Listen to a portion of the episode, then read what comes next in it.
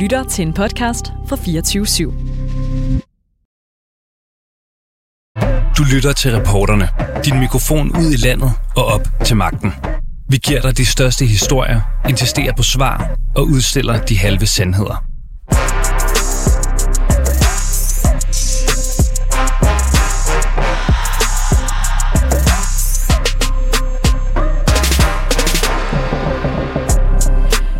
En af de største skandaler i dansk socialret og et regulært justitsmord på de forurettede familier. Sådan beskriver eksperter de omfattende lovbrud og fejl, som Langeland Kommune har begået i en lang række af kommunens børne- og tvangsfjernelsessager.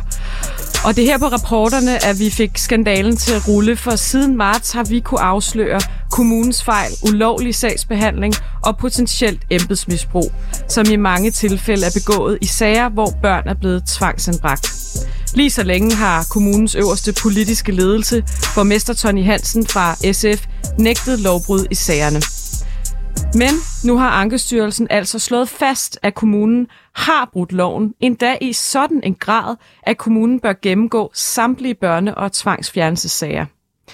Og øh, i dag kan vi øh, tage med jer faktisk øh, helt tilbage til historien blev til, fordi vi har talt lidt om her på redaktionen, øh, Anne Munk Heydon, øh, som er journalisten bag de her historier, at vi måske faktisk lidt mangler at sætte læserne ind i det samlede overblik af, hvad der egentlig er foregået i Langeland Kommune. Lige præcis. Så tusind tak, fordi du er kommet helt over fra, fra Fyn. Lige præcis. Jeg har taget den lange tur til Storbyen, men det er min fornøjelse. Jeg elsker at tale om det her. Det ved jeg.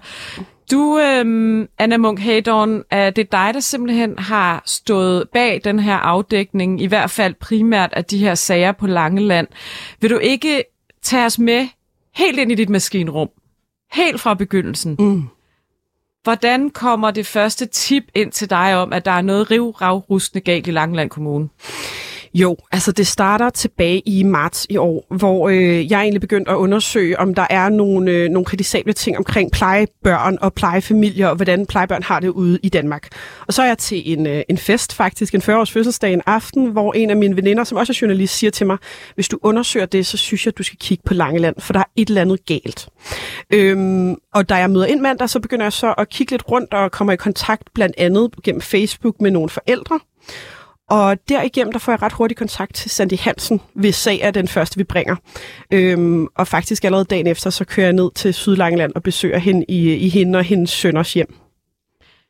Jeg, øh, jeg, jeg spiller faktisk lige det klip nu, tror jeg, vi har mm. Sandy Hansen med, så kan vi lige uddybe det, fordi jeg synes lige, vi skal høre, det er jo, ja, det er den første case, du beskriver i det ja. her forløb, og det er en, som du, en, en kvinde, som du har talt rigtig, rigtig meget med, som har fjernet, fået fjernet sin tvillingesønner. Ja. Lad os lige høre, øh, hvad Sandy Hansen øh, har blandt andet har fortalt dig. Mm. Jeg har sagt, at jeg er villig til at, at altså, gøre alt, altså, alt det, de kræver for at, øh, at kunne få mine børn hjem. Jeg har ikke fået at vide, hvad jeg skal gøre hvad jeg skal ændre.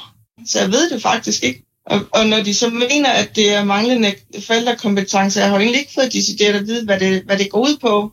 Og der er vel ikke blevet arbejdet med noget. Altså, så jeg har følt mig magtesløs. Jeg har følt mig fuldstændig gennemgjort af socialrådgiverne. Jeg har ikke følt mig hørt.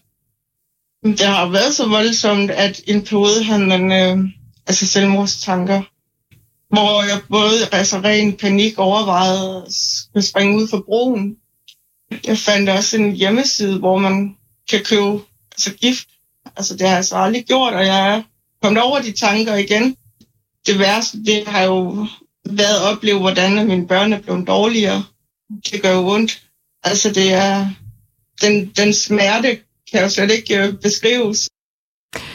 Ja, Anna, det her er en af dine samtaler med Sandy Hansen, som har fået mm. fjernet hendes tvillinger. Vil du ikke lige gå, tage, tage os lidt i hånden og gå ned gennem hendes uh, historie med os og fortælle os, hvad der egentlig er sket i, i, i den sag? Det kan du tro, også fordi man kan sige, at mange af de fejl og lovbrud, der er sket i Sandys sag, øh, øh, er også symptomatiske for, hvad der sker i mange af de andre sager, vi har kigget på. Men kort fortalt, så er Sandy enlig mor til sin tvillingssønner, som i dag er 8 år gammel, øh, og hun er flyttet til Langeland året før jeg møder hende efter hun har været blandt andet på krigscenter på grund af en tidligere partners chikane. Så hun står et eller andet sted i en udsat situation. Det er der ikke nogen tvivl om. Men øh, jeg tager ned og besøger hende. Hendes hjem er helt ganske almindeligt hyggeligt, og der er billeder af drengene på væggene, og legetøjkasser, og huset står egentlig som inden drengene forlod dem, øh, selvom de på daværende tidspunkt havde været fjernet i, i, i flere måneder. Øhm, og det, der sådan meget beskriver Sandy Hansen, det er måske, at hun er sådan enormt systematisk og er blevet næsten ekspert på lovgivningen inden for det her felt. Og hun har simpelthen sådan systematisk gemt alle sagsakter, al dokumentation. Hun har optaget alle samtaler med sagsbehandlerne, øhm, og hun har faktisk også videoovervågning i sit hjem. Og det begyndte hun på, efter hun opdagede de første fejl, der var sket i hendes Kan du ikke sag. lige gå ned øh, i Mhm. dem og fortælle, hvad er det for fejl, øh, du har du kunne, dokumentere, der Mm. er sket i den lige præcis den sag?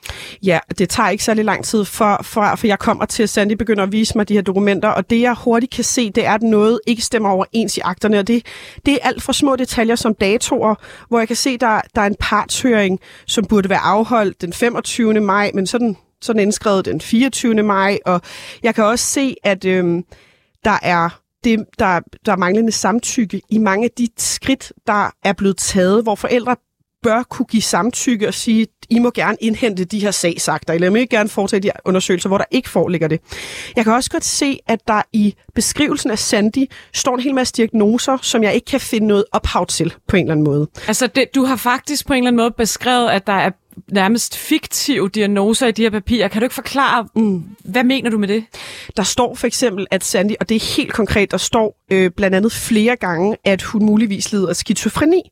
Og det bliver gentaget mange gange.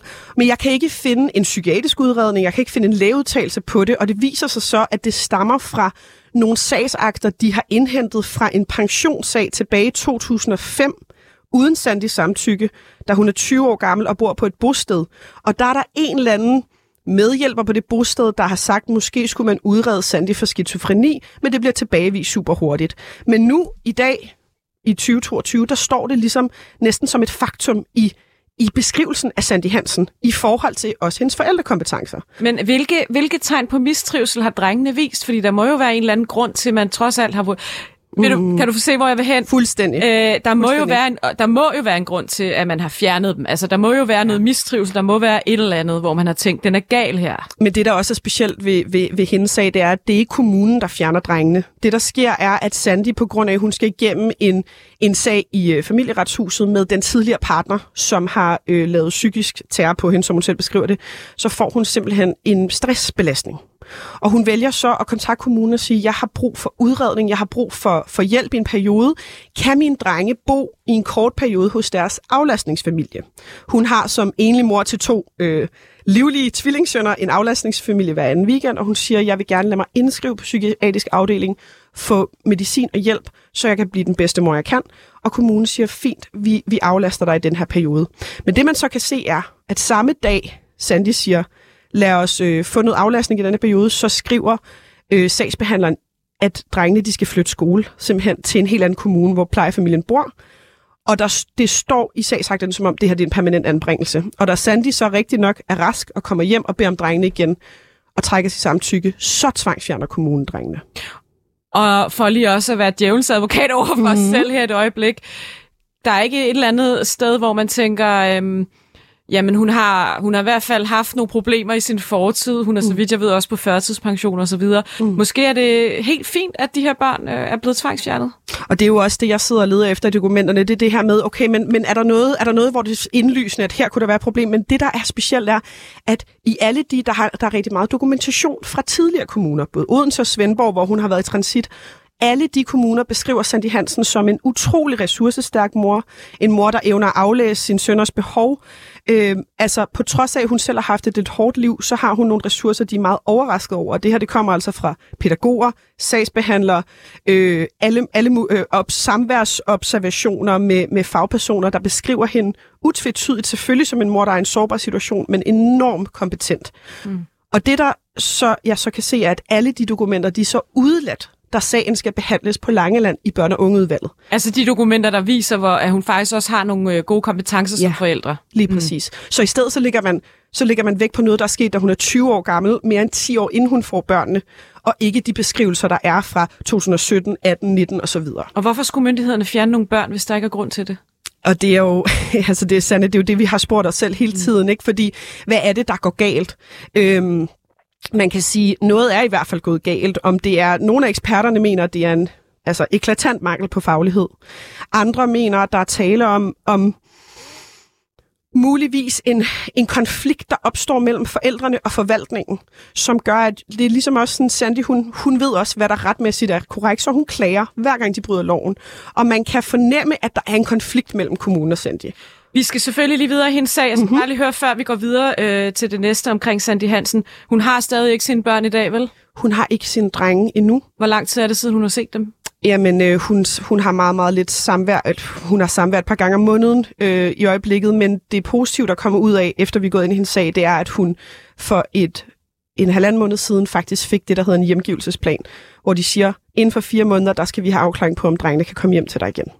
Og vi skal også lige snakke om, fordi et af de første indslag, du øh, har med Sandy Hansen, der taler vi med Mie Sejlav, mm. som er såkaldt paragraf 4-støtte i Sandy Hansens sag. Lad os lige høre, hvad hun sagde til dig. Hvorfor har du valgt at rejse den her kritik af Langeland Kommunes sagsbehandling? Jo, fordi jeg, altså, jeg kan jo godt høre, at der er mange sager dernede, øhm, så jeg tænker jo, at der må jo være et helt generelt problem i forvaltningen, eller i hvert fald i familieafdelingen. Altså, der er masser af klager, og der er jo mange, der gør opmærksom på det her, men der sker ligesom ikke nogen forbedringer. Hvor mange sager kender du til?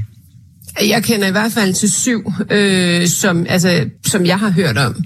Øh, altså lige men jeg... kender, kender du til syv sager, hvor der har været tale om deciderede lovbrud, som du stiller dig frem og siger her til morgen? Øh, ja. Mener du, at Langeland Kommune har tvangsfjernet øh, Sandys sønner på et forkert grundlag? Ja. Med den viden, du har nu om øh, Langeland øh, Kommunes håndtering af den her specifikke sag og sager i det hele taget. Mener du, at man øh, som mor for eksempel, lad os sige, at man er disponeret for for eksempel at have en, en psykisk øh, udfordring, skal man lade være med at, at rejse til Langlands øh, Kommune, fordi man risikerer at få tvangsfjernet sine børn? Jeg vil ikke gøre det, lad mig sige det sådan. Ja, jeg skal lige høre dig, Anna, øh, før vi, vi går videre. Øh, hvor mange familier er det, du har været i kontakt med? Gennem hele afdækningen, så har jeg jo nok været i kontakt med i hvert fald 10 familier fra Langeland, som jeg har fået ind, hvis sager, jeg har fået indsigt i. En af dem, jeg taler med kort efter, efter jeg har mødt Sandy, det er, øh, det er Sebastian Jensen. Øh, hans historie øh, får også rigtig, rigtig meget øh, omtale, og der er mange af vores øh, lytter, jeg ved i hvert fald, den, den har gjort stort indtryk på. Det er nogle af de samme øh, lovbrud, der er sket i den sag. Det handler om Sebastian Jensen og hans 14-årige søn Markus, som bliver tvangsfjernet kort efter, de flytter til Langeland Kommune, fordi Markus ikke har gået i skole længe. Øh, men det viser sig så, da jeg læser ned i sagen, at det er fordi, at han er blevet mobbet øh, ekstensivt på sin gamle skole og har fået skoleangst. Øhm, og de har faktisk fået en aftale om, at han skal starte i skole på Langeland, men i stedet for så tvangsfjerner kommunen øh, 14-årige Markus og sætter ham på en institution, et, et børnehjem. Godt. Lad os lige høre øh, det næste, hvor, hvor øh, det er Sebastian, altså Markus' far, du taler med. Ja. De har taget mit barn fra mig. Jeg er dybt frustreret og ked af det.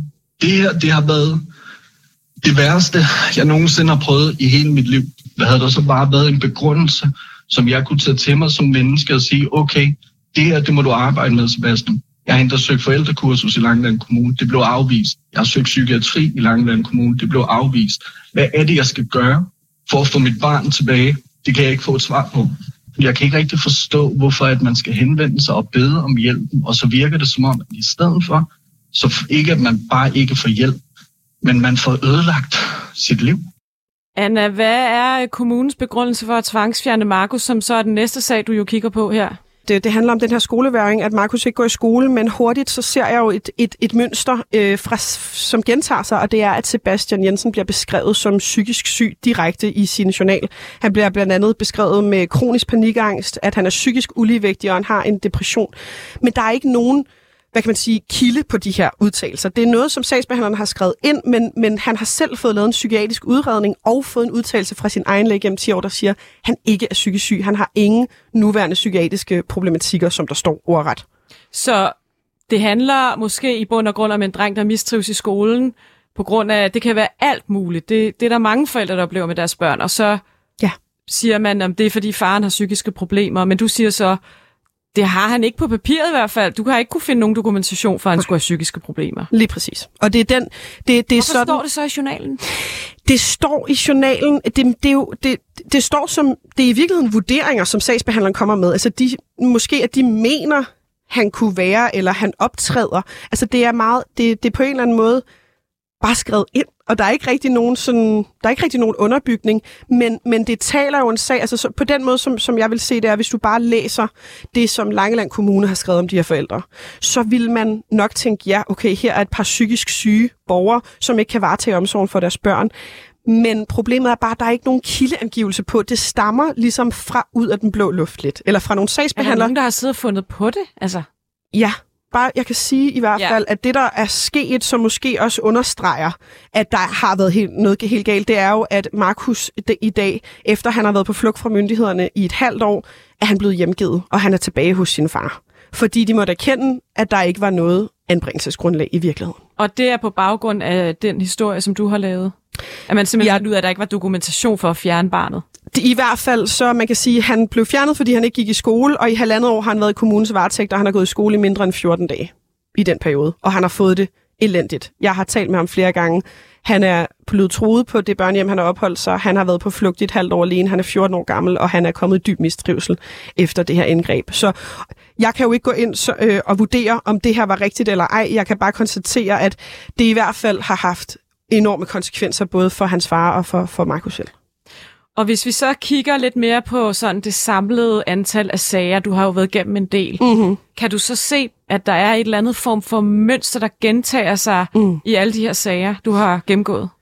Der er sådan tre ting, der slår mig. Et, det er, at forældrene ikke kan få at vide på en eller anden måde, hvorfor er børnene fjernet, og hvad er det, de skal gøre for at få dem hjem. Det er stort set umuligt for forældrene. De kan søge forældrekursus, de kan søge behandling, de beder om svar, men de, de bliver afvist gang på gang. Øhm, lovgivningen bliver ikke overholdt, det er helt tydeligt. Altså, det er alt fra små procedurefejl til store indgribende lovbrud, som det her med at skrive fiktive diagnoser ind, ikke partshøre forældrene, øhm, øh, få, få dokumentation ind fra andre instanser uden forældrenes samtykke. Øhm, og alle de børn, hvis sag vi har bragt, øh, der har de objektivt set fået det værre og kommet dybere mistrivsel, efter de er blevet fjernet. Og vi skal snart også snakke om det politiske system, og hvordan de har øh, hvad hedder det, håndteret det her. Men jeg mm. bliver lige nødt til at høre dig allerførst, øh, Anna munk -Hedorn. Kan vi være sikre på på nogen måde, at der er børn, der er blevet fjernet, som ikke burde være fjernet? Man, jeg, altså, jeg har hele tiden øh, som journalist også kunne sige, jeg kan ikke, jeg er ikke fagperson, jeg kan ikke gå ind og de facto sige, skulle de her børn have været fjernet eller ej. Men jeg kan i hvert fald sige, på baggrund af de utallige eksperter, jeg har talt med, at vi simpelthen ikke aner det. Der var en af eksperterne, der forklarede det sådan her, hvis vi havde en strafferetssag, hvor en mand var, var beskyldt for mor. Hvis vi så synes, han havde opført sig lidt underligt på gerningsnatten, men politiet havde plantet morvåbnet på ham, havde plantet DNA i hans bil, og så dømt ham ud fra det. Vil vi som samfund så være tilfredse med den retssikkerhed? Det ville vi jo ikke. Øhm, og det er de facto det, der sker i de her sager. At, at sagsbehandlerne har siddet på en eller anden måde og plantet beviser på, at de her forældre ikke skulle være egnet. I hvert fald skrevet ting om dem, som der ikke var dokumentation for. Det, det, er, det er et faktum. Vi kan i hvert fald som faktum sige, ja. vi, vi kan ikke gå ind i motivet, vi kan ikke gå ind og sige, det, det er ligesom en undersøgelse. Nu, nu bliver de også efterforsket af politiet. Den efterforskning er i gang. Så det kan vi ikke konkludere, om de helt bevidst har gjort det, men vi kan i hvert fald sige, at det forældrene er blevet dømt ud fra, det grundlag er ekstremt spinkel og så fejlbehæftet, at man simpelthen ikke aner det. Og så har vi jo selvfølgelig også forsøgt at holde politikerne til ansvar, Anna Munk Haydorn. Mm. Og nu skal vi nemlig tale om Langeland Kommune, fordi det har været lidt op ad bakke for dig at få svar på nogle af dine spørgsmål. Mm. Øhm, især fra borgmester Tony Hansens. Og jeg synes faktisk lige, vi skal høre øh, første gang, du interviewer ham. Ja. Har du fuld tillid til din forvaltning? Ja, det har jeg. Øh, jeg ved, at de hver evig eneste dag øh, møder ind for at gøre det bedst muligt hver evig eneste sagsbehandler, der er dernede. Så, så det har jeg. Men Tony Hansen, jeg må, jeg må spørge dig, altså nu har jeg jo prøvet at forelægge den dokumentation for lovbrud, vi har. Hvis de her sager er fejlbehæftet, skal de så gå om? Nej, det kommer jeg ikke til, fordi de sager, de er afgjort i et, øh, i et øh, udvalg. Kan du personligt garantere, at der ikke er nogen børn i Langelands Kommune, der er blevet uretmæssigt tvangsfjernet fra deres forældre? Nej, jeg er jo ikke sagsbehandler og går ikke ind i sagerne, men altså, jeg har et dygtigt personale, som jeg er tryg ved at gøre deres aller, allerbedste. Det er altså borgmester Tony Hansen fra mm. Langeland her, Anna Munk Heydon. Hvornår begynder du at forholde ledelsen og politikerne på Langeland til de her lovbrud, som du finder i de her sager? Jamen, det gør jeg fra start af, og her i interviewet i marts, der, der har jeg jo prøvet at forholde om til Sandy Hansens og, øh, og Sebastian Jensens sag blandt andet. Øhm, han vil ikke udtale sig på det tidspunkt om de sager. Han vil slet ikke se dokumentationen, han vil ikke gå ind i det. Men der er en sag med en anden borger, øh, Christina Nielsen kalder vi hende, hun er anonym, hvor han bliver nødt til at gøre det, for vi har fået fat i et fortroligt brev fra ham til familien, hvor han simpelthen i, i korte træk erkender, at hele sagen er fiktiv, og den, den bliver også lukket. Øh, der er det en, en, en ledende medarbejder, der har lavet en underretning uden nogen faglig begrundelse, og så bagefter opdigtet en børnesamtale, der simpelthen aldrig har fundet sted. Og det erkender Tony Hansen. Men udover det, selvom det jo er et åbenlyst øh, brud på loven, at man opdigter en børnesamtale, så, øh, så nægter han at, at sige, at det kan have betydning for sagerne. Det gør han stadig den dag i dag. Han siger, uanset hvor mange lovbrud og fejl er begået, så har det ikke det har ikke påvirket afgørelserne. Og, øhm, Hvor ved han det fra? Det må du spørge Tony Hansen om. Fordi... Øhm, altså han siger simpelthen til dig, at de var nok blevet tvangsfjernet alligevel. Det er bare et par fejl. Det fastholder både han og viceborgmester René Larsen fra, øh, fra Socialdemokratiet, at på trods af alle de fejl og lovbrud, der er, så mener de ikke, at den eneste afgørelserne vil, vil, vil, øh, vil vise sig at være forkerte. Og, og hvad belægget er, det, det ved jeg simpelthen ikke. Jeg prøver jo flere gange, som vi også kommer til at høre om lidt, og, og ja, fastholde ham lidt. Nu nemlig. Ja. ja. Øhm, ja. Altså, øh, du øh, opsøger jo Tony Hansen på Rådhuset, fordi han øh, efter det første interview, du laver med ham, mm. simpelthen nægter at svare på spørgsmål. Og det har han faktisk, så vidt jeg ved, ikke gjort siden. Så du går op og konfronterer ham på Rådhuset. Han smækker med døren. Vi hører lige klippet her. Ja. Tony Hansen, prøv at høre. Jeg ved godt, at du er en særlig rar Tony, vil du ikke bare svare på vegne af forældrene i de sager, der har fået tvangsfjernet deres børn? Du er folkevalgt. Vil du ikke svare på vegne af dem? Hvad vil du gøre ved, at der er begået lovbrud i deres sager? Gang på gang. Jeg kommer til at smække dig. Det var ikke meningen. Tony, prøv at gøre. Dig. Så se bort fra, at jeg er journalist på 24-7. Jeg vil ikke tale med dig. Vil du tale med forældrene i sagerne så? Jeg vil ikke tale med dig. Vil du se dokumentationen? Tony Hansen, du er folkevalgt. Du er den øverste myndighed. Med dig. Vil du så se dokumentationen? Du behøver ikke at udtale dig så. Hvorfor vil du ikke se dokumentationen for det? Jeg kan ikke bruge mere på det. Jeg har forklaret det. Jeg taler ikke med 24-7. Du behøver ikke tale med os. Vil du se dokumentationen for de lovbrud, der er sket? Nu har vi talt sammen. Tak for det. Farvel. Hvad skal jeg sige til de mennesker, som har stemt på dig, og som afventer dit svar? Det er jeg sikker på, at du er uddannet til at kan finde nogle gode svar. Jeg kan kun give dem det svar, du giver dem, Tony Hansen. Tony Hansen, ja. Det var så det. Ja, Anna Munk det er jo, man kan jo tydeligt høre din frustration. Mm. Hvilken følelse stod du egentlig med, efter at øh, ja, han havde lukket, først smækket døren, og så lukket døren i hovedet på dig nærmest? Altså, jeg, jeg kan jo ikke, jeg kan tydeligvis ikke øh, skjule, at, at jeg var frustreret på det tidspunkt, og jeg tror egentlig, det handlede om, at, at lige meget, hvor jeg kiggede hen, så var det øh, borgmesterens ansvar. Altså, jeg fik konstant at vide fra Ankestyrelsen fra alle de andre, instanser, det er borgmesteren, der har det politiske øverste ansvar, som kan hyre fyre, som kan gå ind og sige, at de her sager skal genåbnes eller ikke genåbnes. Og jeg tror, min største frustration var, at, at borgmesteren overhovedet ikke ville se dokumentationen, når jeg på den anden side havde mange familier, der var, øh, der var meget ulykkelige over det, der var overgået dem. Vi øh, forsøger i dag at give jer et samlet overblik over alle de sager, som 24-7 over en række måneder har dækket omkring øh, tvangsfjernelser af børn i Langeland Kommune. Vi har Anna Munk Haydorn i studiet. Vi skal snakke lige om lidt om, hvordan man så borger er stillet og forældre er stillet, hvis man klager over de her øh, fjernelser. Øhm, og Anna, hvor mange, jeg skal simpelthen bare lige høre for mm. læsernes skyld, hvor mange sager er det, du i alt har kigget på? Hvor mange børn er det, der er blevet fjernet? Mm. Altså, vi har, vi har bragt øh, konkret fire sager øh, i æderen. Jeg har kigget på nok omkring 10-12 sager i alt, som jeg har fået agtindsigt i, som vi simpelthen af tidsperspektiv og ressourcer ikke har kunne bringe alle sammen, men hvor mønstret er det samme.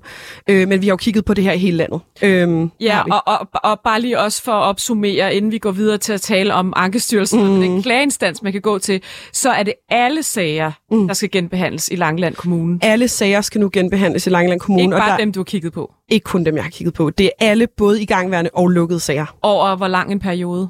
Det, det er vi faktisk lidt i tvivl om. Det har Ankestyrelsen ikke øh, nævnt, men, men vi snakker nok en årrække. Så det vil sige, øh, altså politikerne, oppositionen, som har kæmpet for at få genåbnet sagerne i Langland Kommune, som består af Venstre og Radikal Venstre og Konservative, de har selv nævnt 60 sager, der skulle skås om. Og stadig har vi en borgmester, som ikke synes, der er begået mm. mærkbare fejl. Ja. Godt. Vi skal tale om Ankestyrelsen, mm. og det er jo en instans, man som borger kan gå til at klage, hvis man øh, har en sag, man føler, er, hvor man er blevet øh, behandlet forkert. Ja. Og for lige at opsummere, så har I afdækket en række børnesager med lovbrud. Mm. I har forsøgt at forholde både ledelsen i Langland Kommune og borgmester Tony Hansen og kommunalbestyrelsen med jeres mm. viden. Hvad er næste skridt? Hvad sker der så? Næste skridt og næste retsinstans, man kan gå til som borger, det er at gå til Ankestyrelsen. Og det gør øh, flere familierne, blandt andet Sandy Hansens sag, som vi nævnte før. Hun, øh, hendes sag bliver, øh, kommer for Ankestyrelsen i, i maj, så vidt jeg husker. Og øh, de har sendt, hende og hendes advokat, Jeanette Gørret, har sendt 300 sider sagsakter ind, der dokumenterer de lovbrud og fejl, der har været i sagen. Og simpelthen siger, at der er ikke noget grundlag for at tvangsfjerne de her drenge. Øhm, men den bliver alligevel stadsfæstet, sagen, i Ankestyrelsen. Og det, øh, det bliver advokaten overrasket over, det bliver de eksperter, der har set på den også. Og jeg står også tilbage med nogle spørgsmål omkring, hvordan kan man dokumentere så mange lovbrud, og så stadig stadsfeste en sag i kommunen, fordi Ankestyrelsen er jo selvudnævnt øh, dem, der skal styrke hvad, ret. Jeg skal bare lige, mm. hvad betyder det at stadfæste? Det betyder, at de har kigget på kommunens sagsbehandling, de har kigget på det samlede materiale og siger, vi er enige med kommunen i, at de her drenge, de skal være tvangsfjernet. Vi er tilfredse med kommunens arbejde, og vi mener, de skal forblive tvangsfjernet. Nævner Ankestyrelsen, at der også er sket fejl og lovbrud? Nej, det gør de ikke, med, det gør de ikke på den måde, nej. Øh, og de ligger faktisk væk på i deres afgørelse, at Sandy Hansen er psykisk ustabil. Og det er jo på en måde en omfortolkning af de her diagnoser, som, som, er, som er fiktive. Så vi har altså en klageinstans, som også går ind og blåstempler Langeland Kommune. Ja, Men det har så vi. sker der nemlig noget i din sag, fordi så får du mm. faktisk fat i en whistleblower. Ja, Lad os gør jeg. lige høre, hvad, øh, hvad han sagde til dig i juni måned. Det, det, der bliver sagt fra Ankestyrelsen, det er jo, at de tager forældrenes dokumentation og advokaters dokumentation og lægger op ved siden af kommunens, og så vurderer de dem ligeligt. Nej, nej, nej. Der bliver ikke lagt vægt på forældrenes dokumentation. Tror du, du har oplevet at sidde med i en sag, hvor den i virkeligheden ikke var ordentligt belyst, men kommunens afgørelse bare blev stadfæstet? Jamen, det har jeg jo i og, i og med, at, at forældrene ikke har mulighed for at indkalde vidner eller noget at få efterprøvet de der påstande, der er. Der er rigtig meget synsning og tænkning fra en socialrådgiver, som måske ikke engang er socialrådgiver, som bare er sagsbehandler, som drager nogle konklusioner, der slet ikke er belæg for. Bliver de så opfattet som valide i Ankestyrelsen? Ja, det gør de da. Det er jo kommunens fremstilling. Der er ingen, der slår ned på, at det der er der ikke dokumentation for. Har du nogensinde oplevet, at Ankestyrelsen øh, beder om, om mere dokumentation, eller siger, det, det her det er bare synsninger fra kommunen, vi skal have nogle flere... Nej. Hvis jeg sådan skal være meget grov og meget firkantet, så aner vi ikke, om det er de rigtige børn, vi fjerner. Vi ved ikke, om det er de rigtige børn, vi fjerner, siger den her whistleblower, og han mm. er altså medlem af Ankestyrelsen, men, og vi kender hans identitet, men øh, han er altså anonym her, fordi han er whistleblower. Mm. Men han sidder selv i Ankestyrelsen, mm. så og han har været med til at træffe afgørelse i mere end 800 sager. Jeg bliver bare lige nødt til at høre dig, før vi tager hans ord for pålydende. Hvordan kan han både være med til at afgøre de her sager, altså være med til at stadfæste, at, at det, der var sket, var i orden, og så samtidig være whistleblower? Altså det han siger, det er, at han har prøvet alle mulige forskellige øh, metoder som beskikket medlem til at få sagerne bedre belyst, til at få dem til at gå om. Noget af det, man kan gøre, det er, at han, han prøver at sige, kan vi ikke få flere oplysninger fra kommunen? Kan vi ikke få de her børn udredt, for eksempel? Det kan de ikke. Han får at vide, juristerne de må ikke gøre noget, som koster kommunen penge. Han prøver også at afgive det, der hedder dissens, hvor man viser til forældrene, jeg er ikke enig i beslutningen. Men der får han også at vide af juristerne, at det, det har vi altså ikke tradition for. Vi skal nå til enighed. Så vi skal lige til at afrunde det her med Ankestyrelsen. Mm. Altså lad os lige konkludere. De stadfæster mm-hmm. øh, en masse sager, hvor du har fundet lovbrud og fejl. Mm. Og en whistleblower fortæller, at man faktisk øh, går ud nærmest og fjerner børn uden at vide, om det er nødvendigt. Ja. Hvor stiller det borgernes øh, retssikkerhed? Jamen, det stiller borgerne i det, som rigtig mange eksperter har brugt, uafhængig af hinanden det samme ord, sådan en kafkask scenarie. At du som borger, en socialrådgiver, kan faktisk skrive nærmest, hvad de vil ind i din journal, og det bliver ikke fanget Ankestyrelsen. Der bliver du henvist til borgmesteren. Hvis borgmesteren ikke går ind til det, og han henviser tilbage til forvaltning, der har brudt loven, så bliver du kastet rundt mellem de her instanser.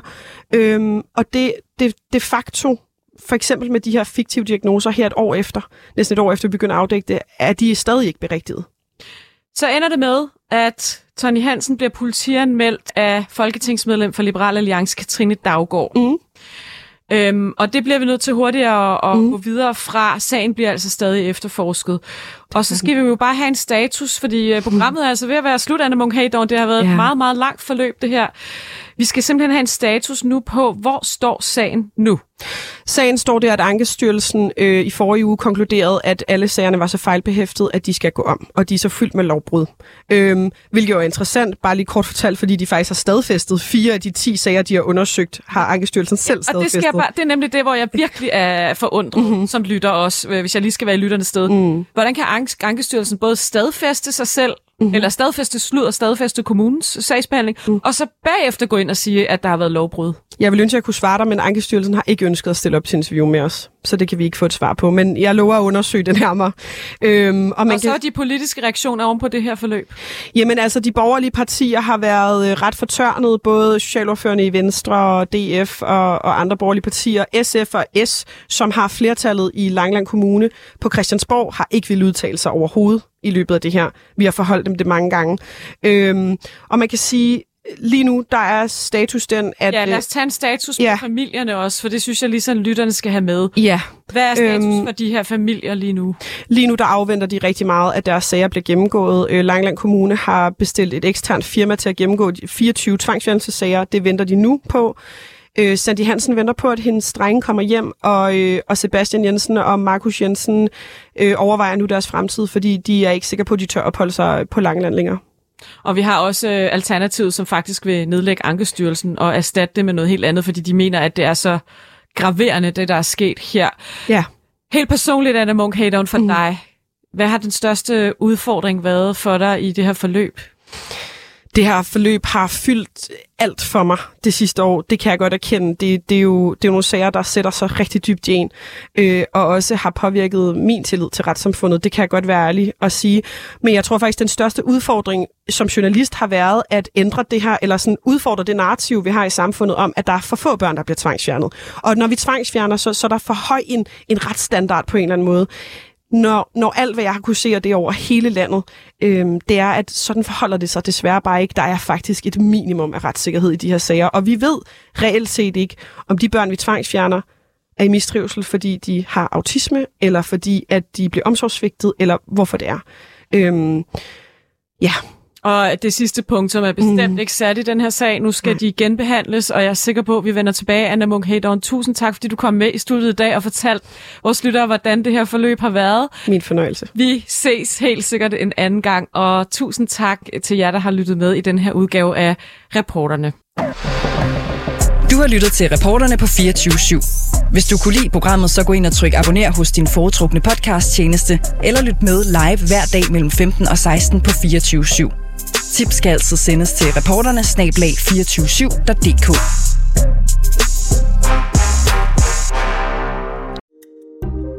Kære lytter, du har lyttet til et program fra 24 /7. Du kan finde meget mere modig, nysgerrig og magtkritisk taleradio på 24 7 appen Hent den i App Store og Google Play.